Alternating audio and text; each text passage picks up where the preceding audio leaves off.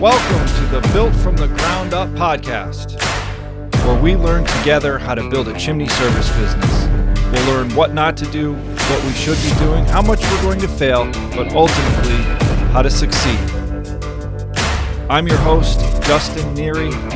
Thanks for joining me. We're here with Kyle Kozlansky. Yet again, we had him on last time we had some good discussions about uh, some technology and some different things kyle's backstory. So we're back again. So how are you doing today kyle? How's, how's life? good. good. Good. It's good to feel good. I don't i don't feel as great as i once did but i feel better than i you're as good once as you ever were. Yeah. So uh what is the book that you're you're bringing to the discussion today? Um, well, I'm into a couple right now. I don't know if this one that I was saying in particular is applicable, but I have been into a book called Good to Great. Uh, and basically, they did a really like data heavy study of big businesses over a period of 30, 40 years. And they found out what were the differentiating factors that made the difference in those businesses that outperformed the stock market. I think it was by at least four or five X. Um, and they broke it down really empirically. So that's what I've been digging into lately. Cool. That sounds interesting. It's good to know the little secrets of why certain like because we wonder why in the world did that company get so successful? How did they do it? Was it was it just one man was it chance? Was it the right time? What were what were the formulas? You know, it's we we all think they must have all the answers, but what I've seen is that the successful companies, the, even the small ones in the chimney sweep world, they appear like they made all the right decisions and everything went smoothly. But when you get to talking to them, they probably made a million mistakes and that's why they have the answers now because they know what they did wrong and they remember and now they do the opposite of that and that's why they succeed. And then every day they're still learning. I watched uh, sure. see mark stoner and jasper drangler were on last night i believe on uh, surefire live. So there's their there's a plug. Send the checks um, make them out to cash. Um, but there was you know two relatively successful guys, but they talked about how much struggling there was along the way and sacrifice. And so, you know, I was thinking about that and it's like, what level of sacrifice am I willing to make? And I'll be straight, not much. Mm. Because, uh, you know, you have to, there's certain things I'm willing to sacrifice and there's other things I'm not and I think Kyle probably you, you feel the same. I think there's sure. you know a lot of people look back and they say, "Well, I wish I would have," and usually it's it's revolving around family. I wish I would have paid more attention. Well, now I have the time, but it's too late. You know, so that's one thing that should never be sacrificed, and it and it's easy to do. I think when we're in the moment, you know, I look back to last twenty years and how much time that I've spent doing pointless things, thinking that it was super important. And now that time is gone. So, like at this point, I'm all about optimizing my time because I don't have much left, even though there's plenty. But like it, it just goes by so quick. And if you waste it focusing on things that are really not that important in the grand scheme of things, you look back and it's like, what in the world? So that's why I'm reading books because I never I never read a lot of books. My wife made fun of me because I didn't read much. She was always reading and you know classics and whatnot. And she's the smart one. But now I'm trying to read books so that I can learn from other people's mistakes. I don't because I don't feel like I have the time to make that many mistakes. And that's why I've talked to Kyle because he's a guru. Kyle is actually a guru. I won't tell you all the guru uh, supporting data. You'll find that out at some point, maybe through talking. Don't give away the guru goo. but uh, we all need help. It's, so that's another thing that I'm learning, and it's like you can't you can't do this stuff on your own. Okay, it's just a chimney sweep business. It's just a chimney sweep business. Well, there's a lot to it. It's really hard. and, so, and that you'll you'll see that from when you listen to like guys like Mark Stoner and Jasper. It's hard. And mm. one of the things I found, Kyle, maybe you have some comments on this. Like, it's easy to get started with a with a business. It's easy to get things rolling. There's that momentum at the beginning, right? It's everything's coming together. You're getting all this stuff done. Then there's that period of where nothing is happening. And I think there's a point in there, the pit of despair, it's been called. I'm not sure what point that is, but I think that's where I'm at right now uh, with my business, kind of. Kyle, do you have any thoughts on that? Have you seen any of that kind of thing take place in life yet? Yeah. If I'm not mistaken, I think it's called the Dunning Kruger effect. And it basically just says that in the beginning, you think you know everything. You're blissfully unaware of, of how difficult an undertaking might be or how much you don't know. Mm-hmm. And so you have a high degree of confidence but there's a steep drop off when you realize just how far you actually are from mastery. And i think that is where that pit of despair is. Oh it's horrible. Yeah. But i mean that is that is the start of of real growth you know to be able to see that and then grow from that point. The ones that persist and stick with it and aren't mm-hmm. you know disheartened or decide to switch lanes because it's gotten hard those are the ones that stick it out and it what you said before kind of really really resonated with me because I feel like it's really important to pick a lane. You know, obviously you want to do something that you're passionate about, but I think you and I both love to learn, which is a really great quality, but could also be detrimental to being able to have a su- successful business or career. Because if we're constantly switching interests, we mm-hmm. never gain mastery in any of them. And it feels like the ones that have success, not unanimously, but uh, a great degree, are the ones that have just been around long enough.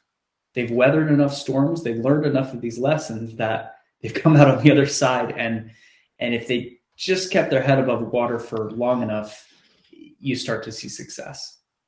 Yeah, that's exactly it. It's um, you know, there's something I was what you just said is in a chapter. So I'm I'm right now I'm reading. Um, I don't like to say it the way they say it. entree leadership. I I don't like saying that like an entree. It's it's entrepreneur entrepreneur leadership. Like that's where they came up with it. But it's they say entree. Like bring my entree out. I think that's just Dave Ramsey's southernness yeah, I don't. I don't. So I say entre leadership. That's how I say it. Entre leadership. Now, what you just said, there was the chapter I'm mainly going to talk about isn't this one, but I think there was. um Okay, here's what he's got. Let's see. I, and I didn't. I don't think I underlined enough of this, but what you just said, a bunch of that was in this chapter. But there's the uh, thing that he calls the momentum theorem. Um Let's see. And it's Fi over T times G equals M. Easy and it's, it's so it's focused intensity over time multiplied by God equals unstoppable momentum. So that thing you were saying, focused intensity over time, it's all about time.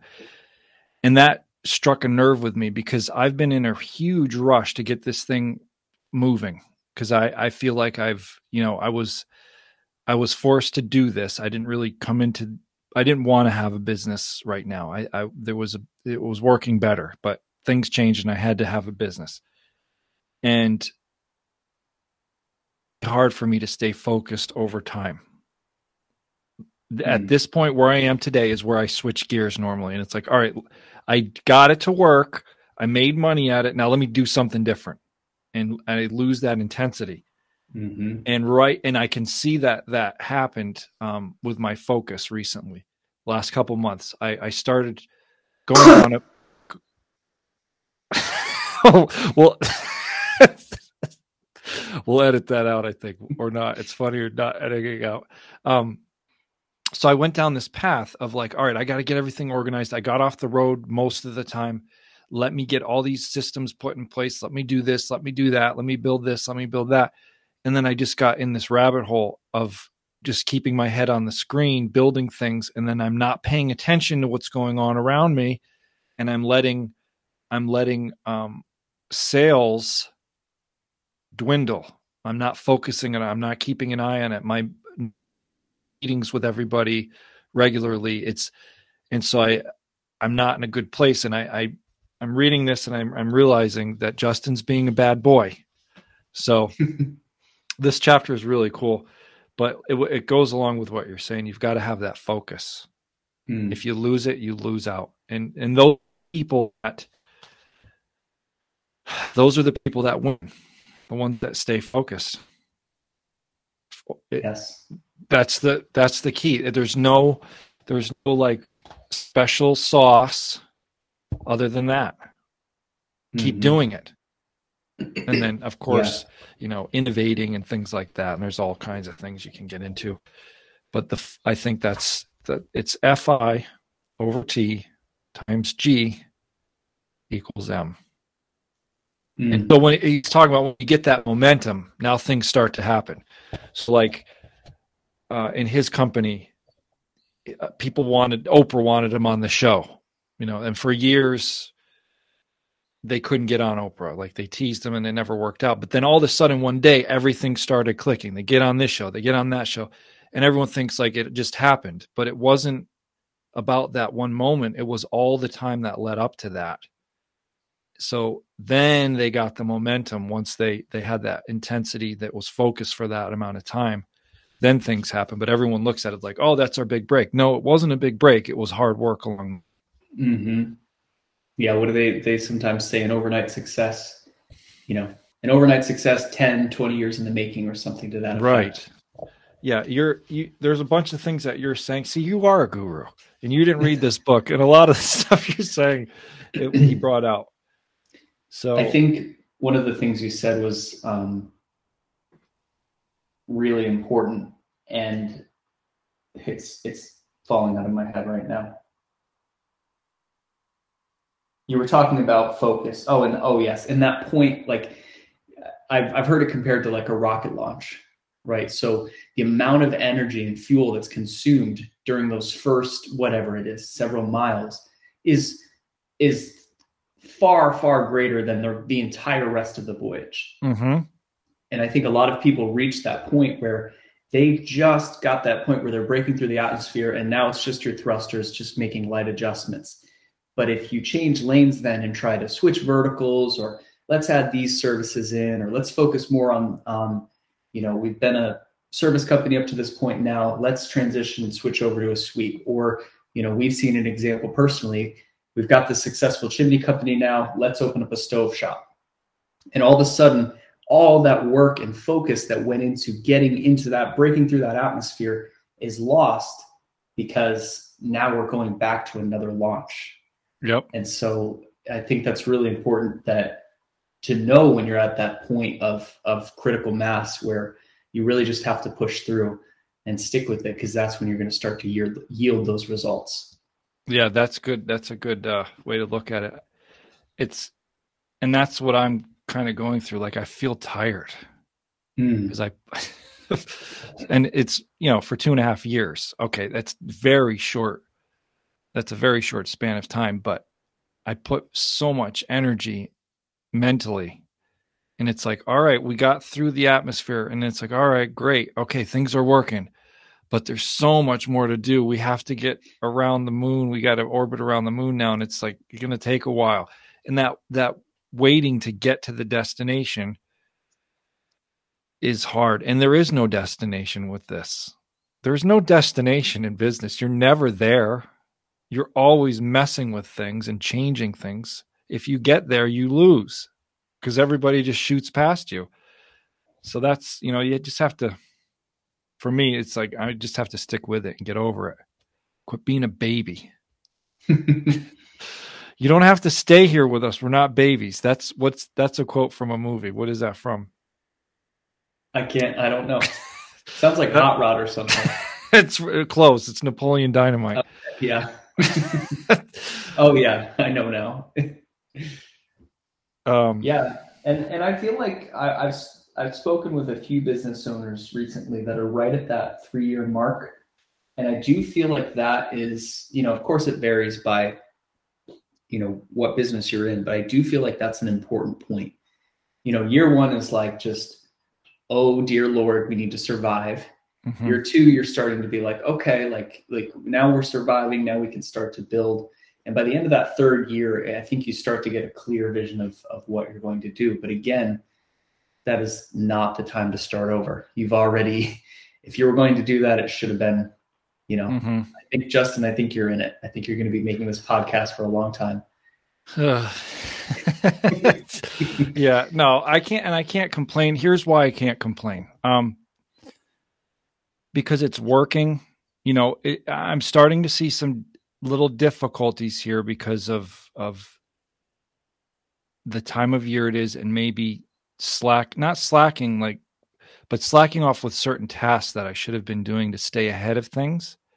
And now it's like, oh, well, that just caught up with me. So now I have to, you know, we have enough appointments. We're moving, we're we're going, but we don't have the jobs right now they're pretty much finished up the jobs that bring in the real money and the supply of appointments that have the job opportunities with our current skill set i guess as far as getting jobs are are not as many as they were in, in october let's face it in october in september october november and part of december chimney sweeps are are everything's wonderful oh look at all this you're not worried about anything you have plenty of jobs and appointments so there's no cares got money rolling in. Oh, go, you need that tool, go buy it. Just ignore the budget.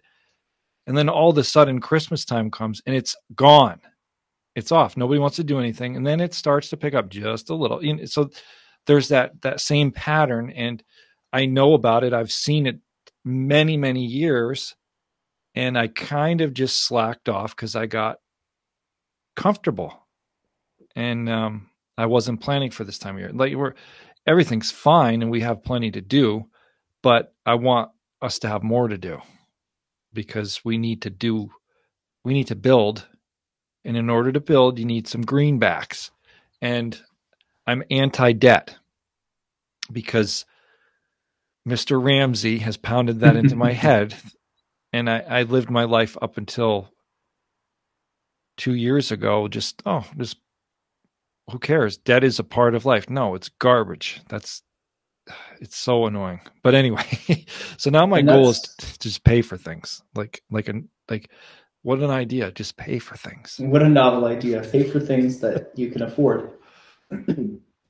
um, I think it's an interesting thing that we have specifically in our industry with the whole busy season and slow season. Um, I was talking to a guy who's in HVAC recently, and of course, like summer is crazy for them, but I feel like a lot of, especially smaller businesses, kind of really take their foot off the gas and mm-hmm. and coast, and then all of a sudden, March we're okay, April, May things start to get looking really rough, and you're you're really, you know, counting your pennies um, until August, especially if you're used to spending on a busy season budget. So one of the things that I've I've been exploring is how can we make that shift? You know, how can we and I really haven't fleshed it out yet, but this is something I think you and I should look at.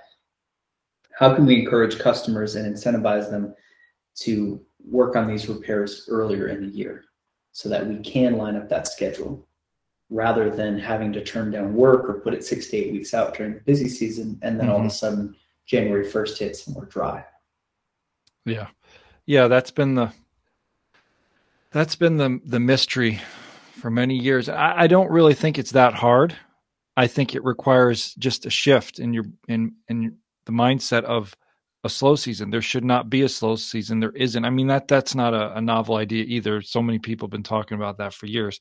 There's just a slower season, but not be slower you just have to do things differently it's it's this time of year uh, use this technique the rest of the year use that technique but there should never be sl- that slow of a time i let it get to that because i don't know You know, it just happens. I don't have mm-hmm. any excuses. And everything that's wrong, and there's a lot right with with our business right now. And I when I look at it compared to other things in businesses I know, it's fantastic.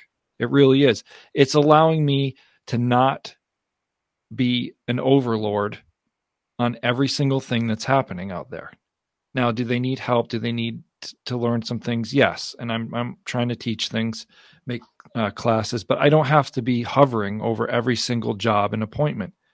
Um, there's a process, and I know if they don't know how to do something, they'll ask, and I can go away for an undisclosed amount of time, like I'm going soon at an undisclosed point in time, and not really worry about it.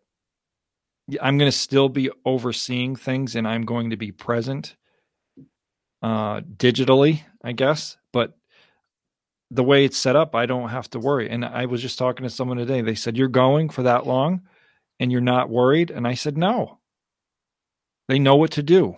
They know how to conduct themselves. They know what I expect. They they they believe it. They buy into it, so they're going to do it. They want to make daddy happy. That's the joke. They some of them call me daddy. Some one or two one one uh, Tyler won't call me daddy. Neither will Daisy. But I'm old enough to be their dad, so it's not that weird. It, no, I'm not old enough to be their dad, I guess. But that it started somehow, and and it and it stuck with a couple of them. And you know what? I think it's a good culture because mm. you know, daddy takes care of them. And I'll say, you know, here I got you this tool because I know you need it. It's going to make your job easier. See how daddy takes care of you? Mm-hmm. And and then you know they want to make daddy happy. Who doesn't want to make their dad happy? so I think that's great. Um, and that's the culture I'm trying to create. There's other, you know, there's plenty of things we can work on. I can work on. Everything's my fault that's wrong. Um, but I think we're on a good path now. Enough about me thinking I'm I'm something when I'm nothing. Chapter four of this book, uh, Entre Leadership or Entre Leadership, Spineless leader is an oxymoron. Now, th- this was this chapter talks about making decisions. So I'm a spineless leader. Uh, that's what I learned um, from chapter four. And I, there's so much in here, and it was like, yep, that's me. I'm the worst. Um, let's just let me i have some underlined things. Let me see if there's some things here that uh so here's a quote by george s. Patton. A good plan violently executed now is better than a perfect plan next week. I'm i'm always the next week guy. Let me do it next week. Let me get it just get it just right. Let me get it worked out. We got to get that planned. Just jump in and do it. You know it's I ruin myself by not do I just I worry too much and I'm getting better. But any comments on that? Yeah, I mean execution is everything. It really is everything. And you wouldn't um the more and more business owners that I'm around and I get to talk to and see their successes, it it is very much the ones who can execute. Uh, and it's good to have the more calculated people on your team. It's good to have the people that are going to, you know, be your system of checks and balances. But at the helm, you really do want someone who's able to make quick decisions and who's able to execute. And because I, I did actually read in this book that I was talking about, um, it's basically about, you know, uh, you could say starting a business or starting a course. Uh, it's it's basically like get it out there. It's going to be crap. You have to understand it's going yeah. to be crap. But the only way you're going to get from crap to something that's actually beneficial and adds value is if you do it. You'll never. Did you read? Are you sure you didn't read this book? I never did. It's because that's what it. Ta- I mean, he must have stole it then from some other book. Yeah, he talks about that. Yeah, and so this in this particular case, um, the guy was running a podcast. He did he recorded his podcast every day for the entire year. And looking back, he had some other people say, "Yeah, the first 45 episodes or so were pretty garbage, but around 46 you caught your stride, and by episode 100 it was actually delivering some value. And now you know it's it's one of the top rated podcasts. And so the point is, do it. It's not going to be perfect, but whatever that is, whether it's an owner implementing a new comp structure or trying out a new service, I mean, you know, there's caution that needs to be had there, but you can always you can always take it back. You can always beta something, but it yeah. has to be done. That's I think there's a scripture about that. you're um you're you read this book. I'm telling you, you read it.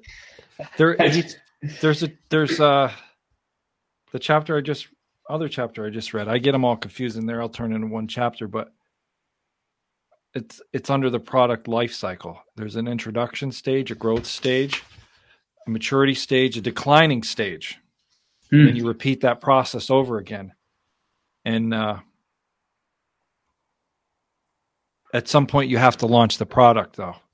And so he he it talks about, you know, you got to get it somewhat ready, but you have to do something because the first like you said, the first couple or the first bit of it is going to be garbage Mm-hmm. Just know that it's trash. You're gonna it's gonna you're, you're gonna throw that version away of whatever you're doing, and you're gonna you're go, you'll be up to version ten before you know it. Mm-hmm. The nice thing is, in in many cases, that's you know you don't have like in in the in the case of a podcast, for example, you're not going to have a lot of listeners listeners in the beginning anyway. That's how right. you're going to build that following and that reputation. So just do a terrible job and just do it though. Yeah, yeah, the point is to do it. Uh, my podcast is pretty lame. there's a couple pretty lame episodes. Um, and there's only a few. Like I, I was trying to do it every other week, and then I just had a huge span of not doing it. But I figured it's some of them are going to be garbage because I am not an expert on this stuff, and this is just like I'm just documenting this journey, and it's it's helping me. So all right, I get the thoughts in my head now, verbalizing them is another way to to build those thoughts and and and let them sink in and process them now and then talking with someone else is the next step and you, so it's it's a process and that's why i really started this so i could figure out what in the world i'm doing and forcing myself to think about the things that i'm doing wrong and the things that i'm doing right and trying to share them hmm. so hopefully this will be episode i don't know 12 hopefully i think this one's going to be a good one because I have the I have the guru. The guru. That's... The, the love guru. That was a movie. I turned that movie off. It was stupid. Is there are there any Mike Myers movies that aren't stupid? Well, um they're stupid, but they're amazing. Austin Powers. I, get, I a kick out of all of them. I'm sorry. Wayne's World, and I'm sorry. I apologize. Oh, they're hilarious to me. They get funnier every time I watch them. Hot Rod is still one of my all-time favorites. Yes. Okay. It's insanely ridiculous, but amazing. All right, back to back back to the back to me being a spineless leader. Here's the second paragraph. It says, when you make the choice to call yourself a leader, or even better yet, aspire to be an entre leader or entree leader, you have to declare that passivity is no longer an option. Leadership is not for the weak and the timid. It requires tremendous backbone, tremendous strength. The larger your dream, the larger the organization, the more complicated and emotionally draining your decisions. Big time leadership is simply not for wimps. So I'm kind of a wimp when it comes to confrontation, I don't want it. I don't want to deal with it. So I let things go, I think, far too long. Um, you just have to straight with people. I typically don't do a good job with that. I don't want to upset anyone. And that's that's lame. There's no excuse yeah. for it. I'm, I'm so there, called... I'm sorry. No, I there, just there was one more thought on that. It says the the marketplace, a couple paragraphs later, the marketplace is begging for an adapted version of your service or product, but you are stuck in the old method because you can't make a decision. If this is you, then be assured a competitor is about to enter your life, just like the girl we'll find someone who will pop the question. So he talks about, you know, a guy who won't ever ask his girlfriend to marry him. She's going to leave him eventually. And just like the guy who lost his girlfriend to indecision, you will lose your customer to indecision. The competitor entering the scene in either case is not the problem, it is the symptom. The problem is your lack of action. Had you taken action, the competitor would have never had a foothold. You would you would have kept your customer and your young man and our young man would have won the hand of his fair maiden. Hmm. I, I, mean, it's it's not like in, incredibly profound here. Like this, it's kind of obvious stuff, but when you're forced to read it and think about yourself in this situation, it, it's it's interesting. I, I just don't. I need to just do stuff. I mean, you have to think about the decision and, and weigh it out. And he talks about how giving yourself lots of options and ta- and looking at your worst case scenario is a good way to to limit your risk and all that. But um, and then letting your guiding values make the decisions clear. So if you're if you figure out your values and what's important and the level of integrity that you'd like to have, that's how you make a decision. Does it fall in line with that? You know, in the case mm. of chimneys. Well, ma'am, we can put a liner in for you. Um, and then that's how you leave it. Or you could say to yourself, well, I, I can't put a liner in this as it is because it needs a nine inch liner because there's two appliances connected and it's 350,000 BTUs and the numbers don't work if I downsize to make it fit and I can't make it fit even if I rectangleize because it's really old boiler. So what do you do? You explain the facts to the person if that's how it works in your mind and you tell them there's nothing you can do for them right now until they buy a new boiler. And they say, okay, well, I wanted to get a new boiler anyway. This one's 60 years old. Or you get that quick money. I can be back today and drop a six inch in and no one will care and it'll probably work because it's so old. That's my little rant. That's what I just came across. And it's like, do I do I go for the money and and lose all the value or throw those away? And my what I've decided is my guiding principle, NFPA 54. So I got to pay attention to it. I can't ignore one thing or, or do it be hard on one, all this other stuff and ignore the other. It's one or the other, yes or no, black or white, one or zero. And I figure eventually just doing that will help me make good decisions. Just make the same type of decision every time based on values, and you'll come out either ahead or not. But at least your head can hit the pillow and if you take your sleeping pills, you can go to sleep. I I think that's crucial because when you start to violate those principles or violate the values that you set out for yourself, you lose confidence in yourself, and that's again that's going to undermine your ability to make decisions as a leader. Mm-hmm. People can people can smell it; they can tell. There's no there's really no room for being duplicitous or putting on a fake. You know, you can you can fake it for a little while, but um, a true leader, an effective leader, really does have to come from a place of of integrity and, and of um, authenticity. Mm-hmm. Yeah, they really have to bring themselves. I think your people should know what decision you're going to make before you give it to them. Like if it's if it's one of those things like which way are we going to go? Well, they shouldn't even wonder. They should just know. Hmm. You should be able to train them or teach them the direction that you're going and, and your values and the company's values, and they should be able to make decisions or at least guess what you're going to say and be pretty accurate. You know, when it's when it's not which color paper do you want, red or or yellow or pink, but the real serious some, things. using some ugly paper up there at Soot Soldiers. I I got I got this uh, carbon paper. It's right behind me. The yellow and the white sheets. Oh, when I oh first, those ones. Gotcha. When I first started out, I was using paper because that's what I was used to, and everyone was telling me, "Why are you doing that?" You know, the checklist. Remember the checklists? Mm-hmm. Um, you put a little check mark near the flue. Yep. And then you and then you put unsatisfactory. Like, what does that even mean? uh, but that's yeah, that's that's a different side point. That's funny. How how many tangents would you like me to go on about chimneys? Keep, keep it going. Keep it going. but anyway, that's the book I'm reading, and that's all I'm going to bring out from it today. It, it's it's all about being a good leader, and I'm I'm not a great one at all. I'm it's it's really hard to be a good leader. It's it's like I thought going into this, yeah, I could be a good leader and just tell everyone what to do, and it's going to be the right thing to do, and they're going to do it because they want to. No, they don't want. Nobody wants to do anything because this is your this is your dream. This is your thing Like to get people to care about your dream is incredibly hard. Mm. And I I see it starting to take place.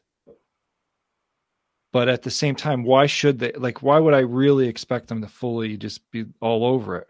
Because it's it's not theirs. So that's the mystery that I'm I'm trying to on uh, you know solve. How do you do that? and that's hopefully I can learn that through through reading and talking to people. I, I see other people have done it, and I've seen other people fail miserably at it. It's like go out there and make me money. Mm. Why? Why should I go make you money? Like they'll do it because they get paid, but you got to get people to to to believe it along with you. And I think that's one of the most powerful lessons I've learned in hiring people is you really can't, you know, there's a Jim Rohn quote I can't think of, but it's something about you don't hire ducks and train them to be eagles. You hire eagles and something about, you know, enable them to soar or something to that effect. Right. And um, of course, there's the whole hire slow, fire fast. Um, maxim that is pretty common in business too. But it, it's it's very true. Like you can't force there there is a level where you can help someone, you can get them bought into culture, but I've found, at least in my experience, those people, there's still a ceiling that they're kind of stuck at. And you can help lead and develop them, but if they don't fundamentally have that drive or they don't fundamentally have whatever it is that you're looking for, that buy in, at least in my experience, they're never really going to get there. And so, if that's what's required, and that's the kind of organization you're trying to build, you need to have an honest conversation and, and let them know, you know, this is what we're trying to do, and it just it doesn't seem like a good fit here. Because the people that do that are a good fit, all those management problems are solved. When you find the right people, they don't need magical, amazing commission plans and all these wonderful company events and culture and perks and things like that, you're going to want to give it to them. But a person that's innately driven, which is a hard find, but if you find them, management becomes a breeze. Mm-hmm. Yeah. All the Taco Tuesdays in the world don't right. make much. they don't make much difference. I don't. You know, how do you make some not make? How do you how do you convince someone to to care like you they'll never care as much as the owner i guess i don't think i don't think it's possible maybe it is i just don't see it like and especially with chimneys how like how do you get people to care about chimneys i don't i don't even care about them like i don't i mean i care about doing a good job once somebody says here fix my chimney that's like that's what, my drive is but i don't sit around thinking about oh i wonder I wonder if we built a chimney this way, how cool that would look. Like I don't care. But what you do care about is this business and chimneys as a vehicle to get you to your goals.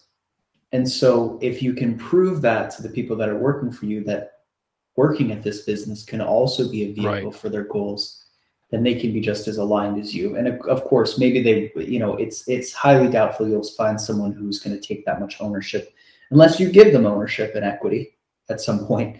Um, but yeah, it's it's it's not again. I, I think the strongest principle here is they have to be the right people because you can make little adjustments, but not fundamental changes in people.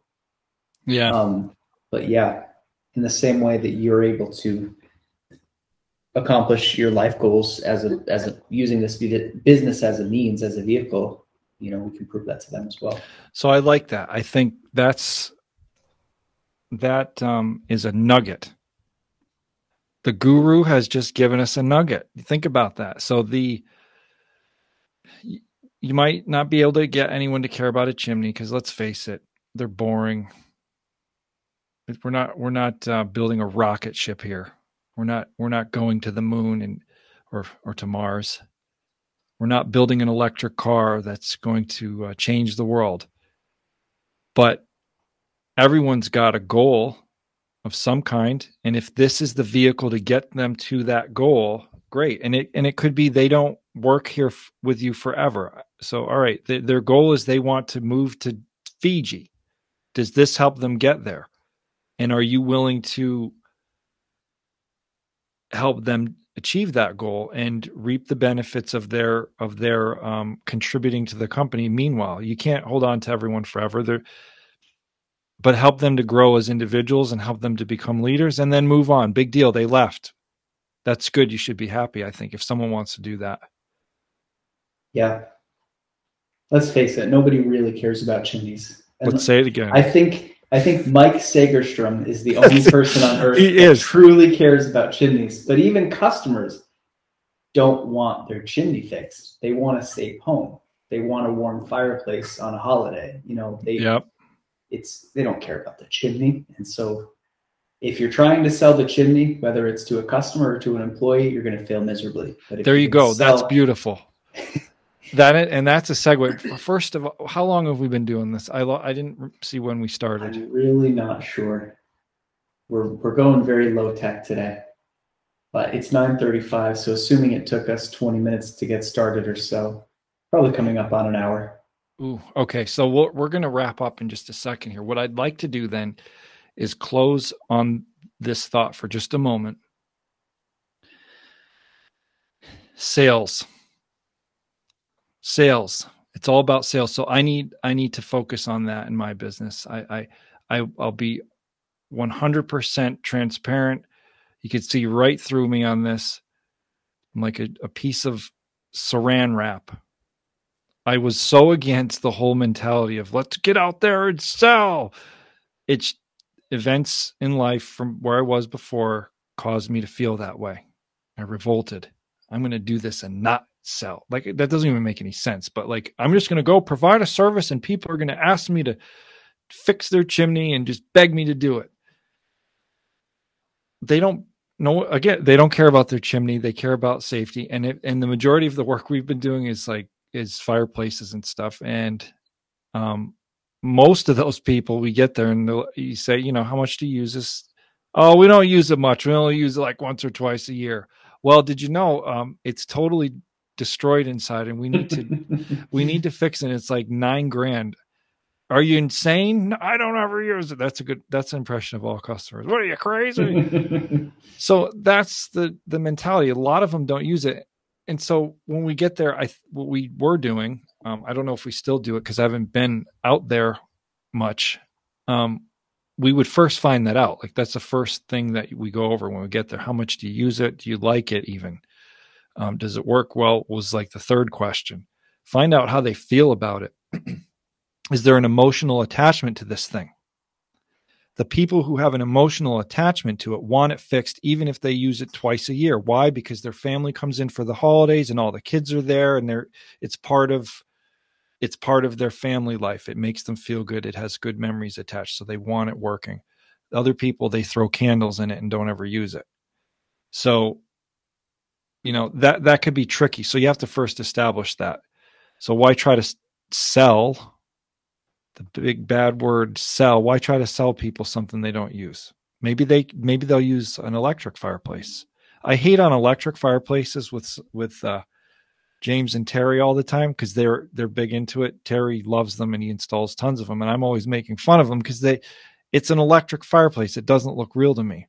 But apparently um they do. Some of them look pretty good, and and the customers love it. And that's what they tell me. They say, "Who cares if you don't like it? The customers love it, and they're paying for it, and then they're thrilled when it's done." So, sales. You got to sell in this business. We're not car salesmen, but we have to sell something. We're selling people peace of mind. We're selling them solutions. We're selling ourselves, whatever you want to say. We're selling. We're selling the sizzle, not the steak. Mm. I didn't make that up. James James tells me that one, but he didn't make it up either. Someone I think Michael Sagerstrom certainly did not. that. I don't think Mike did either. That's a that's a very old sales maxim. Yeah. So that's what we're trying to do. So what do you have to say about sales and any of the things I just said or none you can comment on something completely different. Yeah, I mean, you said in this business, but it, it really is any business, sales is the lifeblood. And so often we, you know, the things, there are people that are, are very passionate about sales, but it's difficult, right? It requires rejection, it requires a lot of face to face human interaction. And that's not everybody's cup of tea. They'd rather figure out the newest software or product or, you know, buy some cool tools, you know, all the fun stuff. Mm-hmm. Um, but if you don't have that, none of those other things matter. Yeah. A wise man used to say, I'll give it to him. Without sales, we don't have anything. So you can Yep. forget about it. it's and it's Yep. true. It's completely true. And he the man who said that is is smart with that stuff. I'll give him that for sure. And you'll find that when, it, I mean, if you can affect, if you can drastically affect your top line revenues with, with sales, these other problems solve themselves.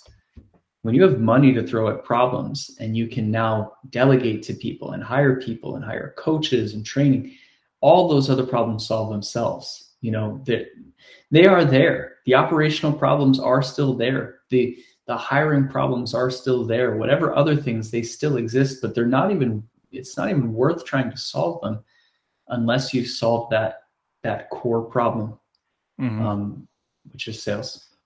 If And they're a um, lot more fun to they're a lot more fun to solve when you've got a full belly and a full bank account, yeah. and you can do it the right way instead of trying to wear every hat yourself and do it yourself. Yeah. If money can solve it, it's not a problem. That's right. Remember? That's I, right. I, I, it's, I say that all the time. It's funny. Yeah. Cause, um, yeah, without I get- exactly, you can try to fix all these other problems, but if you're not, the phone's not ringing and you're not converting, then there's no point to any of it. Your, uh, your faith is useless. Mm-hmm. Indeed. So, well, we'll we'll talk about sales and sales and stuff um, another time. I think we we we got some good topics uh, discussed, and um, I think I think that's all I have to say. I'm I'm going to go and watch now. That's a that's, if you haven't seen that show, it's pretty funny. I highly recommend it. what show uh, is that? It's got uh, a Brooklyn Nine Nine. It has what's his face Oh, okay. from Hot Hot Rod in it. Yep. Um, Andy Sandy Amberg. Anberg Sandler. And I and uh, I think you know it's as if you're running a business or starting a business and you're stressed out, you have to take time and just don't do business things, and that's something that I'm not paying attention to and I don't learn. I sit here and I'll just stare at things on my computer trying to solve problems. And if you're just sitting there staring at your computer, you're wasting time. You're not doing anything. Go do something else and recharge. I, I try to solve these problems and I waste hours. And I've gotten and and this is this programming. I'll I'll get stuck on a problem and it's you know 12 o'clock at night 1 o'clock 2 o'clock and i'm still trying to figure it out i can't get it i go to sleep come back to the computer in the morning and in five minutes or less i solve the problem so what does that tell you i don't know but anyway well thanks kyle for coming on appreciate it um, and we'll uh, we appreciate you listening. If you are a listener, this is your first time, go back to the beginning and listen to all the episodes, and you'll have more of an understanding of of where we come from, why this business got started, and a little there's there, you'll see some progression. You'll see some things happening uh, along the way. Just a couple episodes, there there was some progress made, and I talk about how we how we did that. Until next time, be safe, be smart, and use a harness.